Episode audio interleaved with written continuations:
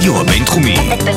בינתחומי. 106.2 FM. הרדיו הבינתחומי. הרדיו החינוכי של המרכז הבינתחומי. לקום ישראל. 106.2 FM. השעה הבינתחומית. פודקאסט שמחדד את המוח. בשנים האחרונות, עם כניסת הטכנולוגיה לחיינו, חלו שינויים בכל תחומי החיים. אנחנו מנהלים שיחות ארוכות ומשמעותיות בלי להוציא הגה מהפה, רק באמצעות האצבעות. הזמנות נעשות בלי לצאת מהבית. ואל תחשבו על קניות בגדים. מתי בפעם האחרונה הלכתם פיזית לסוכנות נסיעות כדי להזמין כרטיס טיסה? או לבנק רק כדי לבקש להזמין אשראי חדש? ובעיות שפעם היו דורשות מאמץ רב להתמודד איתן, נפתרות בלחיצת כפתור. אבל יש תחום אחד שבו נדמה שלא נעשו יותר מדי שינויים. האקדמיה. עד לפני שנתיים כשאנשים חשבו על שיעור, הם חשבו על כיתה, בה יש מרצה אקטיבי שמדבר, סטודנט שבעיקר פסיבי ומקשיב, ורק עם חזרת התלמיד הביתה והניסיון לפתור את הרגילים שהוא קיבל, הוא יתחיל להיות פעיל ולחשוב. יש שיגידו שהשינוי העיקרי בתחום הזה היה שהגר הפך לטוש מחיק. לא ממש שינוי מספק. עוד הרבה לפני שהקורונה הייתה כאן, היו אנשים שהבינו שלא מדובר במצב שיכול להמשיך ככה עוד הרבה זמן. אחד מהאנשים האלה הוא עידן אלמוג, ראש היחידה לחדשנות בהוראה, כאן באוניברסיטת רייכמן. הוא מצטרף אליי עכשיו. שלום לעידן אלמוג, ראש היחידה לחדשנות בהוראה. שלום קרן. Uh, אתה בעצם עסקת בתחום החדשנות בהוראה, גם לפני שייסדת פה את uh, um, היחידה לחדשנות בהוראה, ובטח לפני הקורונה. כן. Uh, איך הגעת דווקא לתחום הזה? וואו, אמ, אז אפשר להגיד שמתי שהתחלתי את הקריירה שלי אז עבדתי בחברות ייעוץ, בבנקים, חברות טלקום, אמ, הגעתי, אני לא, אני לא אקח את כל ההיסטוריה, אבל התחלתי בתחום של פיתוח הדרכה והדרכה. אמ, והיה לי די טוב, היה לי די מעניין, עשיתי פרויקטים מעניינים בעולם העסקי. ובעקבות איזה מאורע אישי, בשנה, כשהייתי בן 25, החלטתי שאני עובר ל... רציתי לחפש קצת יותר משמעות ויותר אה, ערך בעשייה שלי. אז החלטתי שאני עובר לתחום החינוך. אמ, אז עברתי כל מיני מסלולים, כתבתי תוכניות לימודים אה, בעמותה שנקראת חינוך לפסגות, אה, הנחיתי אה, תוכנית למצוינות בשיטת מיכאל, ואז פתאום ראיתי איזה חברה מאוד מעניינת שקמה באותם שנים, שקראו לה Time to Know אז, שהמשימה שלה הייתה לשנות את מערכות החינוך בישראל ובעולם. אמ, אז אני כמובן נדלקתי. החלטתי שאני הולך על זה, והיה לי כאן סוג של ערך לעומת הרבה אנשים אחרים, מכיוון שגם היה לי את הרקע מהעולם העסקי, ששם למדתי המון טכניקות בעולם של פיתוח הדרכה אה, באמצעות מחשב, אה, וגם היה לי את התחום חינוך, שבעצם עסקתי כמה שנים לפני כן. אה, אז הגעתי לשם, הם די מהר אה, הם נתנו לי שם תפקיד של אה, להקים את מערך ההפקה. בהתחלה זה היה בתחום של מתמטיקה, לאחר מכן גם התפתחתי לעוד תחומים. ובעצם שם למדתי גם לנהל פיתוח והפקה של תוכן ברמה יחסית גבוהה. זה היה בעיקר ב-K-12, כלומר כל, בעיקר בית ספר יסודי. ו, ואפשר להגיד ששם למדתי את רזי המקצוע העתיק אבל הלא נודע שנקרא עיצוב דידקטי. שבמשפט אחד אפשר להגיד שמעצבים דידקטיים הם אנשים שמתמחים בדרכי הוראה ולמידה, כלומר באיך להעביר ידע בצורה טובה יותר. אז שם התמחיתי במה שנקרא מיקרו עיצוב דידקטי של איך להעביר תוכן בתוך, דרך מסך אחד, וגם לאחר מכן מקרו עיצוב דידקטי. ואפשר להגיד עוד פעם, נעשה תקציר מהר, הגעתי בסופו של דבר לנקודת מיצוי, ניהלתי מחלקה יחסית גדולה שם של מעל 20 אנשים. וברגע שפרשתי, החלטתי שאני לוקח סוג של פנסיה מסוימת, הייתי כמה חודשים עם כדורסל, עם גיטרה, טיילתי הרבה בתל אביב, ואז שמעתי שרוצים להקים כאן פעילות חדשה בבינתחומי. וברגע שהגעתי ישר נדלקתי. עכשיו להגיד, אתה אומר כאן זה לפני תשע שנים, זה, זה עוד שהדבר הזה לא קשור לקורונה, לא נכון. קשור, אה, אה, אוקיי, ומה, כשאתה הגעת לכאן, איך, איך ראית, או את, את, מה זה אמר עבורך חדשנות בהוראה? אז איך שאנחנו הגדרנו, ופה חשוב להגיד שבעצם לא הגעתי, הגעתי לבד, אבל לא הייתי לבד. פרופסור רייכמן, ברגע שהוא החליט שצריך להקים את התחום הזה, הוא גם מינה ועדת היגוי, הייתי עם שני דיקנים, דיקן לפסיכולוגיה בזמנו, דיקן של תקשורת בזמנו, וגם חבר הנהלה בתחום הטכנולוגיה, ובעצם היינו ועדת היגוי שניסתה כאן להגדיר מה זה, מה זה הולך להיות הדבר הזה. אמ, אז קודם כל אה, הגדרנו של, שהמטרה שלנו זה להעשיר ולאמץ שיטות, לה- בעצם להעשיר את שיטות ההוראה והלמידה בבינתחומי, ולאמץ בעצם טכנולוגיות אה, וגם אה, שיטות מהעולם ולהביא אותן לבינתחומי, בכדי לייצר למידה שהיא יותר אפקטיבית ויותר טובה. אמ, וגם ביחד הגדרנו בעצם, היה צריך להגדיר מה האתגר שלנו. אמ, אז ביחד גם הגדרנו שאחד האתגרים הגדולים שלנו זה בעצם המאבק על תשומת הלב. מה שקורה היום בכל כיתת, בכל כיתת לימוד, גם, גם לפני תשע, תשע שנים ראינו שמתי שמרצה נכנס לכיתה, לא בהכרח כל תשומת הלב והקשב מופנים אליו. אמ, אז זאת הייתה הגדרת המשימה וגם הגדרת הפעילות שלנו. והיום, איך אתה רואה את, אה, את המשימה שלך? אוקיי, אז עכשיו אנחנו יכולים להגיד שאנחנו, המשימה, המשימה המקורית עדיין נותרה. כלומר, יש עדיין בעיה של תשומת לב. אמ, אני יכול להגיד שכאן אנחנו נמצאים בסוג של... בטח אפילו יותר, זאת אומרת, ככל שאנחנו יותר במסכים, יותר קשה להרים לנו את הראש מהמסכים. נכון, נכון. ו- וכרגע אפשר, אפשר להגיד שמכיוון שכבר דור ה-Z לגמרי נמצא בתוך, uh, בתוך המוסד, אז, אז הם כבר לא מכירים משהו אחר. כלומר, הם מכירים בעיקר uh, uh, מסכים, שזה יכול להיות גם למידה באמצעות מסכים, אבל הרבה פעמים גם מה שנקרא תרבות הפנאי וכל דרך התקשורת היא באמצעות מסך. אמ, אז כאן המאמץ הוא פשוט, מה שנקרא, להגביר את המודעות ואת היכולת של המרצים להתאים את עצמם לתוך העולם הזה. והמטרה כאן זה לא להפוך אותם לטכנולוגיה ולא להכ- להכניס אותם בהכרח לתוך מסך, זה לא מתאים לכל, לכל מרצה אה, ולכל עולם תוכן, אלא לעודד את המרצים, אה, דבר ראשון להבין את העולם הזה, כלומר להבין ולקבל שזאת המציאות. והדבר השני זה לראות איך אנחנו יכולים עכשיו למנוע מצב שבו מרצה נגיד עומד אה, מול כיתה, או שבמקרה הזה זה יכול להיות מול הזום. ומדבר אה, 40 דקות, 50 דקות, 60 דקות, כמו שיש לנו נטייה, או שנקרא לזה מרצים קלאסיים, יש לנו נטייה עדיין לעשות. אה, אנחנו יודעים שבדור החדש, בדור ה-Z, מעבר לזה שתשומת הלב לא תמיד מופנית, גם הקשב, אה, זמן הקשב הולך ופוחת. אה, אנחנו רגילים למעברים מאוד מאוד מהירים בעולם הזה. אז המטרה שלנו כאן זה להבין שיש פה משהו אחר, הוא נבנה במהלך השנים האחרונות, והמרצים צריכים להתאים את עצמם.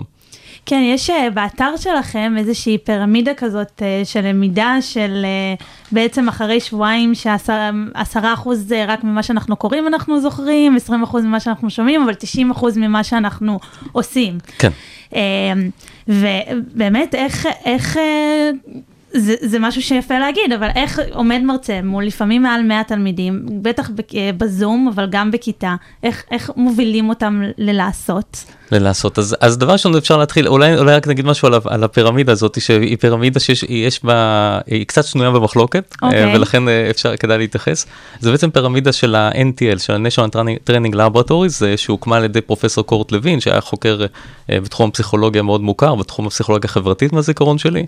אה, ומה שהוא מציג שם זה, זה פירמידה מאוד יפה שבעצם מראה באמת מה קורה לנו אה, בתהליכי למידה בזיכרון אה, בהתאם לאופן שבו אנחנו לומדים. אז באמת 10% ממה שאנחנו רואים, אנחנו, אנחנו זוכרים 10% ממה שאנחנו רואים, 20% ממה שאנחנו שומעים, 30% ממה שאנחנו מדברים.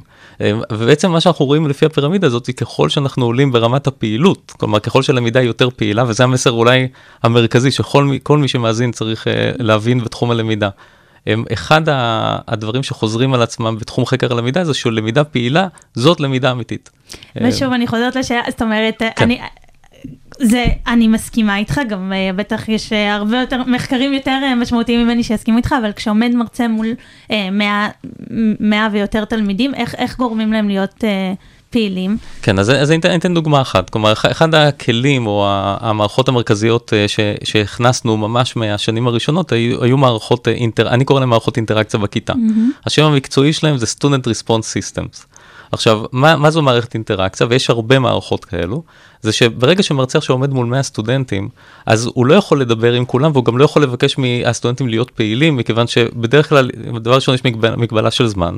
דבר שני, יש לנו הרבה סטודנטים, אה, שאלה אישית, את, את מוחצנת או מופנמת? אני חושבת שאני די מופנמת. קשה, מופנמת, קשה, יש מקצועות uh, שאני מדברת, אבל אני צריכה להיות מאוד מאוד בטוחה בעצמי כדי uh, ל- להתחיל לדבר, וזה לא תמיד קורה בשיעור. כן, אז תראי זה משהו מעניין, את מראיינת- אותי בתוכנית רדיו ואת אדם מופנם, אני מתראיין ומלמד מרצים איך ללמד ואני גם אדם מופנם.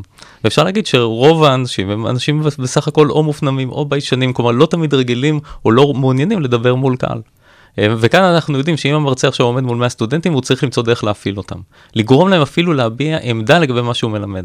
אז המערכות האלה בעצם מאפשרות למרצה להכין מראש מספר סשנים, כלומר נקרא, נקרא לזה אה, אה, פעילויות אינטראקציה, שפעילות אינטראקציה יכולה להיות הכי פשוט שאלה סגורה, כמו שאלה אמריקאית, זה יכול להיות תמונה שאני מקרין ואני מבקש מהסטודנטים אה, לה, להקליק איפה נמצאת התשובה הנכונה על התמונה. זה יכול להיות גם ברמה של אה, אה, אינטראקציה יותר מתקדמת, שאני מבקש מהסטודנטים להביע את העמדה שלהם ממש בטקסט חופשי, ואז לסטודנטים אחרים לדרג את ה, את ה, עד כמה הם מסכימים עם, ה, עם התשובות של הסטודנטים.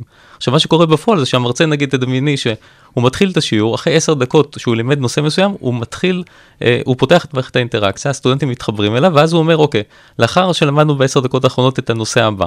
נגיד, מה התשובה הנכונה מבין ארבע אפשרויות? הוא ישר רואה בקליק אחד, ממש אחרי דקה או שתי דקות, ש-90% מהסטודנטים אה, השיבו, השיבו את התשובה הלא נכונה. אז הוא למשל יכול להגיד שהייתה פה בעיה בדרך הלימוד או שלא הקשיבו לו והוא צריך לחזור על זה. אז בעצם יש פה ערך אחד שזה מיפוי הידע של, ה, של הכיתה. הערך השני, גרמתי לסטודנטים, הם, במקרה הזה נגיד 60-70% מהסטודנטים להביע עמדה. זה אומר שהם כבר יותר פעילים, כלומר יותר קשובים אליי. ויותר חשוב, נתתי לסטודנטים המופנמים להביע עמדה.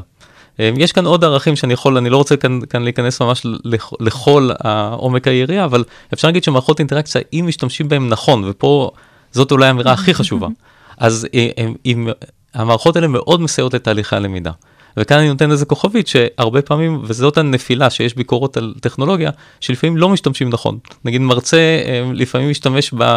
ישאל את השאלה או את הסוג אינטראקציה לא נכון, והסטודנטים לא יבינו בכלל על מה, מה, על מה בעצם הם נשאלים. או אפשרות אחרת זה שתהיה יותר מדי הפעלות, יהיו יותר מדי הפעלות אינטראקציה. ואז מה שקורה שהסטודנטים יוצאים בסופו של דבר עם תחושה של הם הגיבו הרבה, אבל הם לא קיבלו הרבה תוכן לא. מהשיעור. אה, ויש גם כמובן סיבוכים טכנולוגיים, אז יש, יש דברים שצריך לעבוד עם המרצים, אבל זו דוגמה לאיך מייצרים עכשיו למידה פעילה ליותר סטודנטים בכיתה. כן, העלית את נושא המרצים, בעצם מרצים ככלל נתפסים כהרבה פעמים אנשים יותר מקובעים. איך, איך מגייסים אותם לעשות את השינויים האלה, או איך התגובות כשאתה מראה להם את הכלים שיש לך? כן, אז, אז כאן אפשר להגיד שהיחידה עברה, עברה אה, שני שלבים. יש את השלב של ההקמה, ששם זה אולי החלק היותר מורכב. כלומר, איך גורמים בכלל למרצים שמגיע להם איזה משוגע אחד, כלומר שעוד פעם נתמך על ידי ועדת היגוי, אבל הוא די משוגע, שגם לא הגיע מהאקדמיה, ומתחיל לדבר איתם על שיטות הוראה, כשהם רגילים ללמד באופן שבו הם לימדו לפעמים עשרות שנים, וגם איך שהם למדו לפני כן. אמ, אז כאן אני יכול להגיד שעשינו מהלך מאוד מורכב שכלל בתוכו גם אה, העברת מסרים מצד, מצד ההנהלה, כולל, כלומר ה provost, שאפשר להגיד שה provost הוא, הוא המנהל הישיר שלי, שבשפה פשוטה זה, זה המשנה לנשיא לנושאים אקדמיים, שמנהל גם את הדיקנים. Mm-hmm. אז ב retreatים הראשונים, כשכל הסגל נגיד אה, אה, מתקבץ פעם אחת בתחילת שנה, אז דיברו על החשיבות של הנושא הזה, הם נתנו לי להציג למרצים וגם להראות להם את הערך האמיתי ש, שאפשר לקבל בהוראה. הצד השני הוא באמת המאמץ האישי הזה, כלומר מה שהגדרתי עכשיו זה היה המאמץ top down, מהנהלה למטה, ויש גם את ה bottom up.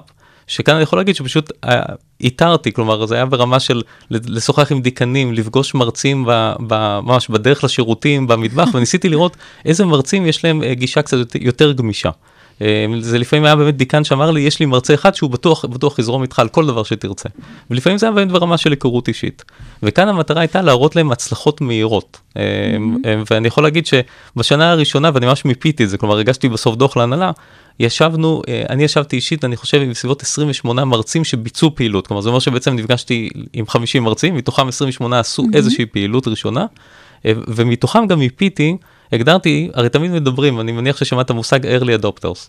כן. זה המרצים, כלומר, או בכלל, אנשים שפתוחים לשינויים וגם יכולים uh, לעשות, לעשות, מה שנקרא, לעשות את, השאלה, את הצעד הראשון.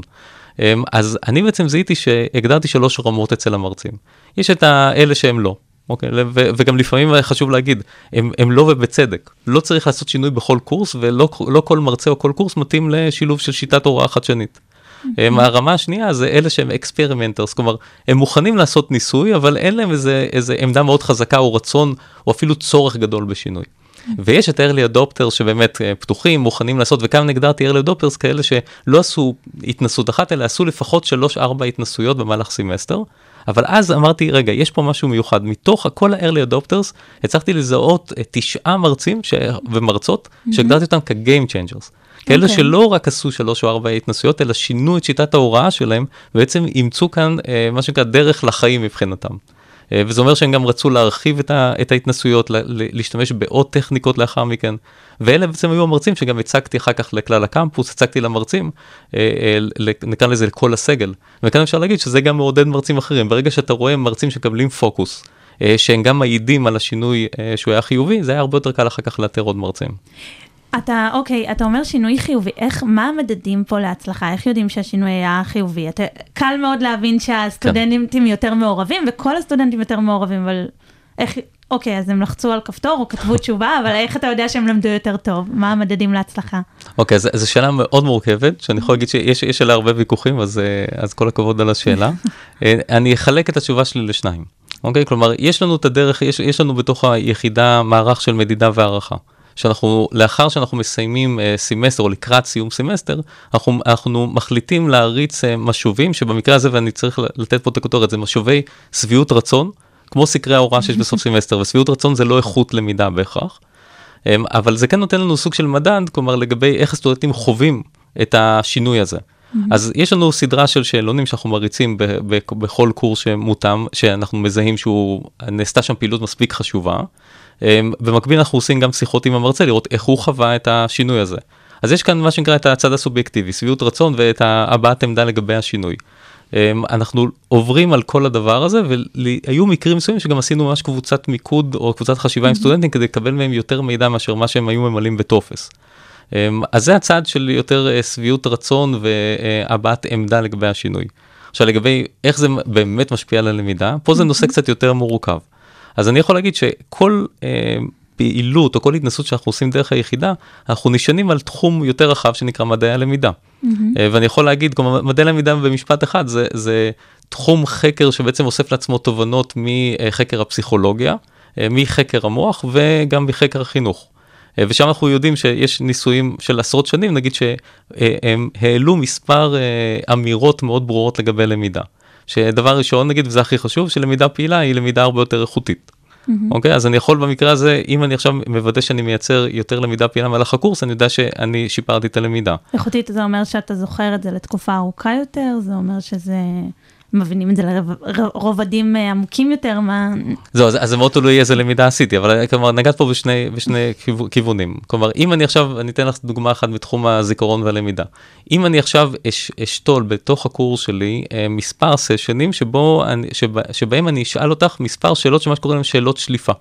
אוקיי, ואני אני עכשיו לימדתי אותך נושא מסוים, ועכשיו אני אשאל אותך אה, אה, אה, לגבי הנושא הזה, ואני אתן לך ארבע אפשרויות אה, אה, לבחור בהן. זה מה שנקרא שאלת שליפה מסוג recognition. כי את בעצם רואה את התשובות, ואת עכשיו יכולה לבחור את התשובה הנכונה. עכשיו ברגע שעשיתי את זה, כלומר אני התחלתי לייצר לך יותר מה שנקרא קשרים סינפטיים אה, של הזיכרון הזה. וככל שאני אשאל אותך יותר שאלות שליפה, ככה אני אה, אייצר, זה לא יותר קשרים, אלא אני אה, אה, אה, אעבה את הקשר הסינפטי הזה, ובעצם ככה הזיכרון הזה יהפוך להיות הרבה הרבה יותר חזק ולאורך יותר זמן. הם, הם, סוג אחר של שאלות שליפה זה שאלה פתוחה. אם אני עכשיו אשאל אותך נגיד אה, שאלה אה, לגבי נושא שלמדת, אבל אני לא אתן לך אפשרויות, אלא אני אגיד לך עכשיו, אוקיי, תביעי את עמדתך. אוקיי? אז במקרה הזה, את תצטרכי עכשיו להיזכר במה שלמדת, למה שנקרא לשלוף את זה מהזיכרון לבד, וזה כבר רמה יותר גבוהה של שאלת שליפה. אז כאן ברמ, ל- לגבי הזיכרון אנחנו יודעים כלומר איך, איך לחזק אותו מתי שמדובר על רמות למידה נמוכות, שזה מה שנקרא זיכרון והבנה בסיסית. אם אני רוצה עכשיו להעמיק את היכולת ההבנה שלך, או את היכולת שלך לפענח את מה שלמדת, אה, לנתח אותו, זה כבר מה שנקרא רמות חשיבה מסדר גבוה. אה, שאני אני לא יודע אם את רוצה להיכנס לזה, אז תגידי לי, כן, אוקיי. כי זה, כי זה עולם שאני מאוד מאוד אוהב, אז אני, את תצטרכי לעצור אותי. אוקיי. אמ, אז יש, יש מודל מאוד, אה, שהוא הוא מאוד שכיח, כלומר הרבה אנשי חינוך ולמידה עוסקים, עוסקים סביבו, זה הטקסונומיה של בלום. שאומר בעצם בלום, אה, שהוא גם היה חוקר מתחום, ה, מתחום הפסיכ... הוא היה פסיכולוג חינוכי מהזיכרון שלי, בנימין אה, בלום, אה, והוא אמר יש שש רמות חשיבה ולמידה. יש אה, זיכרון, יש הבנה בסיסית של מה שאני זוכר, יש את היכולת ליישם את מה שאני מבין וזוכר, שעכשיו היישום זה כבר הרמה השלישית. עכשיו כל הרמות שמעבר לשתי רמות הראשונות, הם יהיו רמות חשיבה מסדר גבוה. אז יש את היכולת לעשות יישום של מה שלמדתי, יכולת לעשות אנליזה של מה שלמדתי, כלומר, לנתח, נגיד, זה במקרה הזה של למידה, זה יכול להיות אה, לפרק לפרטים, לפרטי מקרה, ס- סיפור של עסק שקרס. עכשיו, אם אני עכשיו לוקח אה, סיפור מקרה ממנהל עסקים, מפרק אותו ומנתח אותו לפי אה, מודל שלמדתי, אני אזכור אותו הרבה יותר טוב וגם יותר לעומק ואני גם אבין יותר טוב. מכיוון שעשיתי בעצם פירוק של כל התהליך, אה, את כל, של כל המודל הזה. אה, רמה יותר, יותר גבוהה זה לעשות הערכה, לעשות evaluation של משהו שלמדתי. זה יכול להיות ברמה של אה, להביע ביקורת. אה, לגבי מודל שהמרצה לימד, או, או שאחד הסטודנטים נגיד חלק את המחשבות שלו, והרמה הכי גבוהה זה creation. זה לעשות בעצם לייצר משהו חדש, ובגלל זה מתי שדיברת על המודל של ה-NTL, בעצם הרמה הגבוהה זה doing. כלומר זה לעשות משהו, אז נגיד כל מה שקשור ללמידה מבוססת פרויקטים. אם אני עכשיו בקורס, אני אבקש ממך, וזה יכול להיות המון, כמעט כל קורס, אני אבקש ממך לא לענות לי עכשיו על, על שאלה, אלא לצאת החוצה, כלומר, ולחפש את השאלה בעצמך ולייצר מזה משהו חדש. מה שמעניין להגיד בהקשר הזה זה שזאת אומרת לצאת ולחפש חדשנות נתפס אצלנו ששאלונים ו- ו- וטכנולוגיה ולסרוק כן. ולצאת ולחפש זה, זה לא כלי שצריך חדשני. זה אמ, פשוט חדשני באופן המחשבה על מהי למידה. אמ, נכון, אני, כלומר, אני לא רוצה להגביל את עצמי, כלומר, אני מקווה שאף אחד לא ירצה להגביל אותי. לא רוצה להגביל את עצמי לטכנולוגיה. אני חושב שיש הרבה חוכמה בתוך הפדגוגיה הקלאסית. ואנחנו יודעים, נגיד, אמ, למידה מבוססת פרויקטים היא קיימת המון המון שנים. גם למידה מבוססת, כלומר, אם מגדירים את זה נכון, יש את מה שנקרא PBL, Project Based Learning, שזה מה שאנחנו מכירים, יש גם את Problem Based Learning, כלומר למידה מבוססת בעיות, שאת זה נגיד מלמדים עשרות שנים, אולי אפילו יותר, נגיד הרבה בפקולטות לרפואה למשל. זו הדרך שלך נגיד ללמוד להיות רופא, זה כלומר זה, זה, זה לפתור בעיות. אמ, אז אני לא רוצה להגביל ואני גם מאוד נזהר לא לב- לבוא למרצים ולהגיד אוקיי יש עכשיו אה, יש לנו משימה זה להתחיל לדבר טכנולוגיה. כלומר סביב הטכנולוגיה יש פדגוגיה ולפעמים מספיק פדגוגיה. אז אמרת לבוא למרצים, אולי בוא נרחיב קצת, אתה בא למרצים, איזה כלים אתה מציע להם, מה, מה אתה יכול אה, לתת להם מלבד הסקאל, לבנות סקרים כאלה, איזה עוד כלים היחידה לחדשנות נותנת? אמ, אז, אז כאן אפשר להגיד שמהרגע שבעצם הקמתי את היחידה עשינו, מיפינו את מה שנקרא תיק הכלים למרצה. אה, וכאן הייתה גם תפיסה, כלומר תפיסת עולם. אמ, אני הגעתי מחברה, כלומר חברה קודמת שעבדתי בה, פיתחנו מערכות מאוד כבדות, מאוד מוצלחות ומאוד חכמות פדגוגית, אבל בסך הכל הם נתנו, הם היו יותר מדי לפעמים, כלומר אני אגיד היית מגיע עכשיו לבית ספר או, או למורה, היו יותר מדי יכולות. והמטרה כאן הייתה... ואז הלכו לאיבוד? הלכו לאיבוד וגם מאוד קשה לתחזק את זה. כלומר, אתה צריך, ונגיד עכשיו אתה רוצה לעשות שינוי או שיש בעיה, בעיה, בעיה ואתה צריך לעשות מיגרציה לטכנולוגיה אחרת. אתה בעצם לחוד, כי כבר השקעת המון במקום אחד. המטרה כאן הייתה בעצם לייצר אה, אה, מגש או מערך של כלים שהם הם לפעמים אפילו קטנים מאוד. כלומר שעונים על צורך מאוד, צורך פדגוגי אחד של המרצה. וככה שלא יהיה מקום שבו מתי שמרצה בא ואומר לי אני, אני רוצה לייצר יותר אה, אה, אה, אינטראקציה בכיתה שלי אז אני אבוא לו עם מערכת ענקית שיש בה גם אינטראקציה. אני רציתי לייצר כלים, אה, כלים מאוד ממוקדים. אז כאן אה, גם אני ולאחר מכן הצוות שלי בעצם מאתרים טכנולוגיות שונות וכלים שונים מר, מרחבי העולם, רואים איזה, איזה הכי מוצלחים ואז אנחנו מתחילים לבחון אותם. אם אנחנו מאשרים שהם מספיק טובים מבחינת חוויית השימוש, אנחנו גם צריכים, וזה תנאי מרכזי, זה להגדיר מה הערך הפדגוגי של כל כלי. אם אנחנו לא יכולים לבוא ולהגיד ולנמק בצורה ברורה, הכלי הזה נזנח. אז נגיד מערכות אינטראקציה זה קטגוריה אחת, קטגוריה נוספת זה יכול להיות מערכות לעידוד למידה עצמאית. Mm-hmm. איזו מערכת כזאת יכולה להיות? זה נגיד יש מערכות שמאפשרות מסע למידה. את סטודנטית שלנו, נכון? נכון. אז, כן. אז את יכולה, את, את, את מה שנקרא כבר מנוסה בתור לומדת, ואת יודעת שאם את עכשיו הולכת לרוב מערכות הלמידה, כולל המערכת למידה, אצלנו לפעמים התחושה היא יכולה להיות מאוד סטטית. את עכשיו נכנסת לש... לתוכן של שיעור, ואז את צריכה להוריד מצגת, לפתוח אותה, לקרוא את התוכן של המצגת. לאחר מכן את עושה קליק, נפתח לך חלון במקום אחר, ואת צריכה עכשיו, אה, מה שנקרא, לחזור לאתר הלמידה בשביל להמשיך את, ה... את תהליך נכון. הלמידה של אותו השיעור. מה שקורה בפועל בראש שלך זה שאנחנו כל הזמן קוטעים את תהליך החשיבה ותהליך הלמידה שלך. Mm-hmm. אז מערכות שמעודדות למידה עצמאית, למשל, זה מערכות שמאפשרות מסע למידה, הכל זרימה. במסך אחד. אוקיי. הכל במסך אחד, והייתה מערכת ישראלית נפלאה, כלומר שהיא כבר לא עובדת לצערי נגיד, ב, ב, לפחות לא, לא באדיוקיישן, שנקרא רוג'ום, שבעצם אפשרה תחת ממשק אחד לשלוח את הסטודנט בעצם לעולמות שונים, זה יכול להיות אתר אינטרנט, לפתוח לו PDF, להראות סרטון, מבלי שהוא יוצא מהמסך הזה. אה, ואז יכולנו בעצם לאפשר לסטודנטים זרימה. אוקיי. כן. אה, יש איזשהו משהו שמיוחד ביחידה לחדשנות אה, דווקא בבינתחומי, כמי שחרט על דגלו לייצר מנהיגים, אז אולי פה יותר חשוב לי לעודד אה, עשייה ובמקומות אחרים? כן, אוקיי, אז, אז דבר ראשון, התחלת בש, בשאלה פתוחה ואז כיוונת אותי.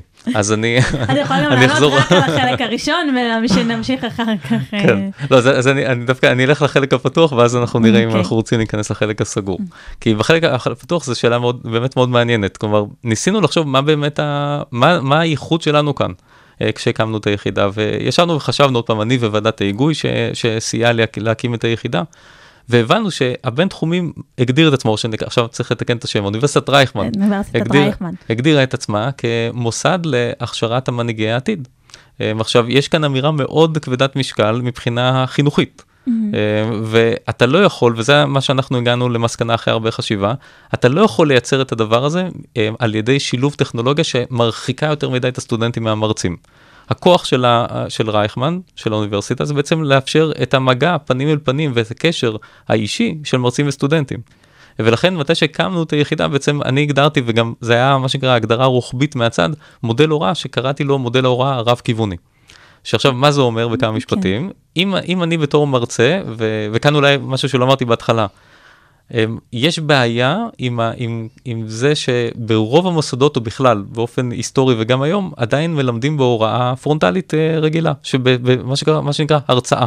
נכון. שהרצאה היא, היא מאוד פסיבית, עבור התלמיד. בדיוק, והיא מונולוג, שלפעמים מונולוג נפלא ומאוד מעניין מצד המרצה, הוא מאוד מתעניין, אבל מה שקורה שגם אם הוא מדבר אה, אה, מאוד לעניין וגם יודע לספר את התוכן שלו, בסוף, מתי שאתה פסיבי, קשה לך להקשיב, אה, להיות קשוב. ולכן מה שהגדרתי זה מודל הוראה רב כיווני. אם בהוראה פרונטלית, אה, תדמייני עכשיו שיש מצד אחד מרצה ויש סטודנטים, והמרצה בעצם זורק לכיוון של הסטודנטים את המחשבות, רגשות שלו, את העמדות שלו, וזה חד כיווני. ואני רוצה עכשיו, רצינו לעודד מרצים לייצר דו-כיווניות, כלומר שיהיה סשנים תוך כדי השיעור, קבועים, שהם יודעים שהם מקבלים את העמדות, מחשבות פידבק. ורגשות מצד הסטודנטים. אה, זה מאוד חשוב לשיח, אה, לעודד שיח. הדבר האח- האחרון, הרי אחרת הייתי קורא לזה מודל הוראה הדו-כיווני. אוקיי. הרעיון של הרב-כיווניות זה גם לאפשר לסטודנטים ללמוד ולתקשר אחד עם השני גם תוך כדי שיעור. אה, וזה בעצם מה שהופך את זה לרב-כיווני. עכשיו איך עושים את זה נגיד מערכות האינטראקציה שתיארתי לך מקודם הם דרך נפלאה כי המרצה תמיד מציג על הלוח את העמדות של כלל הסטודנטים אז הוא יכול לראות מה שאר הסטודנטים חושבים אבל לא רק הוא גם הסטודנטים עצמם. גם המערכות האלה גם מאפשרות לסטודנטים עצמם להביע עמדה לפעמים על, ה, על התשובות של החברים שלהם. הם, הם, יש עוד דרכים לעשות את זה, זה יכול להיות גם באמצעות למידה אסינכרונית, אפילו אם אני עושה פעילות בפורום, אה, ויש מערכות, נגיד בית ספר מדעי המחשב שלנו משתמש במערכת שנקראת פיאצה, שזה פורום חכם לשאלות תשובות. אז אם המרצה נגיד מאפשר שם לסטודנטים לא רק אה, לשאול שאלות, אלא להשיב אחד לשני על, התשוב, על השאלות שלהם, ויש לו גם אפשרות אה, לתת שם מה שנקרא recommendation על תשובה נכונה וטובה של סטודנט. אז בעצם יש לנו כאן תהליך למידה מעגלי, שלא רק המרצה הוא מקור הידע, אלא סטודנטים הם מקור ידע אחד של השני. יכולה לעלות איזושהי ביקורת על העניין הזה שאנשים מגיעים אה, להרצאה של, אה, של מומחה, כדי לשמוע את המומחה, לא כדי לשמוע את החברים שלהם. אה, או שיש איזשהו פינוק, שאנשים צריכים כל הזמן להיות אה, אקטיביים. אז באתם לאקדמיה, חלק מהיכולת שלך להתקדם בחיים זה גם לעשות לא רק את מה שאתה רוצה ואוהב, אלא להקשיב ולתרגל ו... ואת מה שצריך. אה, איך אתה מתמודד עם כל מיני ביקורת כאלה? הם, אני, אני לא יודע מה זה אומר את מה שצריך. צריך על ידי מי. אה, לא יודעת, מבחן המרשמלו כזה, עכשיו יושבים לומדים, כן. ו- ומה ש... ו- ומתמודדים. אז בוא, אז את יודעת מה, עכשיו הבנתי אותך, אז אני, אז דווקא זה מאוד מעניין מה שאת אומרת. Uh, כשאני הגעתי, ואני גם מדי פעם עושה את זה, אני משוחח עם סטודנטים. עכשיו, כשאת תשאלי המון סטודנטים, כלומר, יכול להיות שהם מדקלמים משהו, אבל הרבה פעמים יגידו, כן, אני, אני לא, לא בא לי לשבת לשמוע עכשיו הרצאה, כלומר, של 90 דקות. כלומר, זה, זה אני מתייבש. וגם אם תגיעי לכיתות, אני רואה את זה כל הזמן, את רואה שבמחשבים כולם נמצאים במקום אחר. אה, זה יכול להיות הכל, כאילו, רק לא, רק לא בתוך השיעור. אמ, אז זה היה מאוד מעניין, כי, כי ואז התחלנו לייצר וייצרנו, וזה אחד הדברים שעשינו מאוד חזק אה, אה, בשנים האחרונות, זה לייצר יותר קורסים היברידיים, שבהם נגיד התוכן... חשוב להבהיר, להבהיר מה זה היברידי. לא, היברידי. זה לא חלק בבית וחלק בכיתה, אולי, אולי אה, נעשה... כן, נגדיר את זה, אבל כאילו מה שאמרת עדיין, עדיין לא מדויק, הם, הם היבריד, קורס היברידי קלאסי, כלומר זה מדבר על זה שחלק מהתוכן הלימודי מועבר בצורה אסינכרונית, כלומר הלמידה מתבצעת בבית באופן עצמאי על ידי הלומד, וחלק מבוצע על ידי מפגשים עם המרצה, שמפגשים עם המרצה יכול להיות פרונטליים, יכול להיות גם סינכרונים דרך הזום. אבל הרעיון הוא השילוב בין, בין אסינכרוני, שזה בזמן ובקצב שלך, לבין סינכרוני בזמן אמת. אמ, אז כאן היה דבר מאוד מעניין שלמדנו מהסטודנטים. עשינו מספר קורסים כאלה שניסינו לאתר קורסי בסיס, כלומר קורסי תשתית שבעצם ייתנו הרבה ערך לסטודנטים, והעברנו את כל התוכן או את רוב התוכן התיאורטי להקלטות אה, קצרות, כלומר לסרטונים של נגיד 10 דקות, ככה ששיעור במקום 90 דקות פרונטלי היה מורכב משישה, שבעה או שמונה סרטונים יותר קצרים. אה, ואז ושאתה- הקשב אה, הרבה יותר גבוה בכל סרטון. כן, שאנחנו נגיד עוד, עוד אפשר להגיד אנקדוטה, בתחום של חקר הלמידה אנחנו גם ראינו, כלומר, עובדה שמסתכלים על אה, נתוני ענק, כלומר של מיליוני משתמ, משתמשים שצפו בסרטונים לימודים, רואים שסרטון שמעל 6 דקות יש צניחה בקשב. אמ, אז, אז כאן היה דבר מאוד מעניין, אז עשינו את זה, גם פיתח, פיתחנו סביב זה פעילויות לימודיות, שאלות אינטראקטיביות, כל שיעור היה, היה מסתכם בבוחן, ככה שגם וידאנו שיש פעילות של הלומד וגם סיכום של תהליך הלמידה. ואז בשיחות עם סטודנטים וגם חלק מהמשאבים שראינו, פתאום ראינו שהם אה, מתלוננים. אוקיי. אה, וזה היה, זה היה, לי זה, אני יכול להגיד, זה, זה, עכשיו אני מרגיש קצת תמים, אבל לי זה היה קצת מוזר. כי שנה לפני זה כשעשיתי שיחות עם לא מעט סטודנטים וגם כאילו בדקתי את זה בכל מיני סקרים אז הם אמרו שהם רוצים שייתנו להם יותר אחריות שהמרצה לא יעמוד וידבר 90 דקות ואז הבנתי שקרה משהו מאוד מעניין. אנחנו וזה נכון אה, אני יכול להגיד לגביי וזה בטוח לגבייך ו- ולגבי כל מי שאוהב מערכות החינוך אנחנו בעצם אה, תוצרים של מערכות חינוך שלימדו אותנו רוב הזמן לשבת ולהקשיב. אה, ושמישהו אחר ילס לנו את החומר וכאילו יביא לנו את כל, את כל המחשבות שלנו אנחנו. צריכים לזכור, לא לחשוב. כן, אנחנו צריכים לשנן ובתקווה שאם נצליח לשנן כמו שצריך אנחנו גם בסופו של דבר גם נקבל ציון גבוה. אמ, ואז מה שקרה זה שבעצם ייצרנו לעצמנו אה, אמ, אה, הרגל לא בריא שברגע שאנחנו עכשיו מבקשים מהסטודנטים לצאת ממנו ולהתחיל לגלות יותר עצמאות יותר פעילות כל הדברים שהם כאילו רצו זה פתאום מעמסה מאוד מאוד גדולה. עכשיו הבנתי גם שהם צודקים כי פתאום במכה אחת הפלנו להם את העולם זה גם היה לפעמים שניים או שלושה קורסים באותה תוכנית ומה שקרה זה שאתה במקום עכשיו אה, מתישהו כלומר אה, אה, להביע את העמדה שלך בסוף סמסטר על ידי או להביע את הידע שלך על ידי בחינה או מטלה תוך כדי הסמסטר אנחנו כל הזמן מבקשים שאלות אינטראקטיביות בחינות למידה עצמאית בזמן שלך. אה, אז כאן השאלה היא האם לקחת צעד אחורה בעקבות הביקורת ממש לא. אוקיי. אנחנו יודעים שהמטרה שלנו היא לא רק שביעות רצון, אלא לוודא שיש כאן למידה כמו שצריך, למידה טובה יותר. מה שאנחנו מנסים, וזה פיצוח על ידי, ישבנו בצוות ככה שבורים וניסינו להבין מה לעשות. כלומר, איך אפשר בעצם לא לעורר, שלא תתעורר כל כך הרבה התנגדות. אחד הדברים שהגענו למסקנה זה שאנחנו לא הכנו את הסטודנטים כמו שצריך. אוקיי. אנחנו עושים עבודה מול המרצים, אבל לא הסברנו את הרציונל לסטודנטים. למה עושים את זה? כלומר, אנחנו צריכים להסביר להם, כלומר שיש היגיון פדגוגי מאחורי הדבר שזה ייתן להם הרבה יותר בעתיד שלהם. אז אחד הדברים שאנחנו עובדים עליו זה שבקורסים האלה גם יהיה חלק שבו הם, הם יובהר לסטודנטים שיש כאן ערך במודל ולא רק אה, שינוי או חדשנות. במהלך התשע שנים שאתה כאן אה, באוניברסיטת רייכמן, אתה רואה שינויים ב... בתגובות של הסטודנטים, בנכונות גם של הסטודנטים אה, להכניס את החדשנות הזאת? אמ, אני לא, אני יכול להגיד שאני לא, אני לא מרגיש כאן שינוי. כלומר, אני, אני חושב שמראש הייתה, זה, מראש הייתה פתיחות mm-hmm. לשינויים. אני חושב, אני באמת ככה הרגשתי, כלומר, בכל הסקרים והמשובים שרצתי בהתחלה, אז ראיתי שבסך הכל, כלומר, אין, אה, אלא אם כן באמת קרתה איזה תקלה או משהו כזה, אין איזה הבעת עמדה של יש לנו בעיה עכשיו עם, ה, עם השינוי. אה, כן זיהיתי, וזה משהו שמאוד מעניין, ש, שאני עדיין צריך לנתח את זה, כי זה, זה, זה הרבה מידע ומאוד מורכב, שיש פתיחות שונה ומוכנות שונה בין בתי הספר. אה, גם, גם, גם המרצים, אבל גם הסטודנטים. אה, נגיד, אני אתן לך איזה, איזה מידע שאותי מאוד הפתיע, אבל נגיד, סטודנטים למדעי המחשב, הם, עוד פעם, זה מעט קורסים, אז עדיין, זה בטח לא מדעי, אבל אנחנו כן מזהים שיש שם איזה סוג של קושי כשאנחנו מעבירים להם יותר תוכן אה, לפורמט מוקלט. שזה עדיין לפעמים מבלי לוותר על מפגשים עם המרצה זה פשוט לאפשר להם ללמוד אה, באופן עצמאי את רוב התוכן התיאורטי ואז לנצל את הזמן עם המרצה נגיד ליותר יישום ותרגול. לסטודנטים שהתרגלו ללמוד בצורה מסוימת וגם מרגישים שהם צריכים לקבל את המידע אה, בחי מהמרצה זיהינו שזה באמת הפך להיות אה, זה מעורר התנגדות.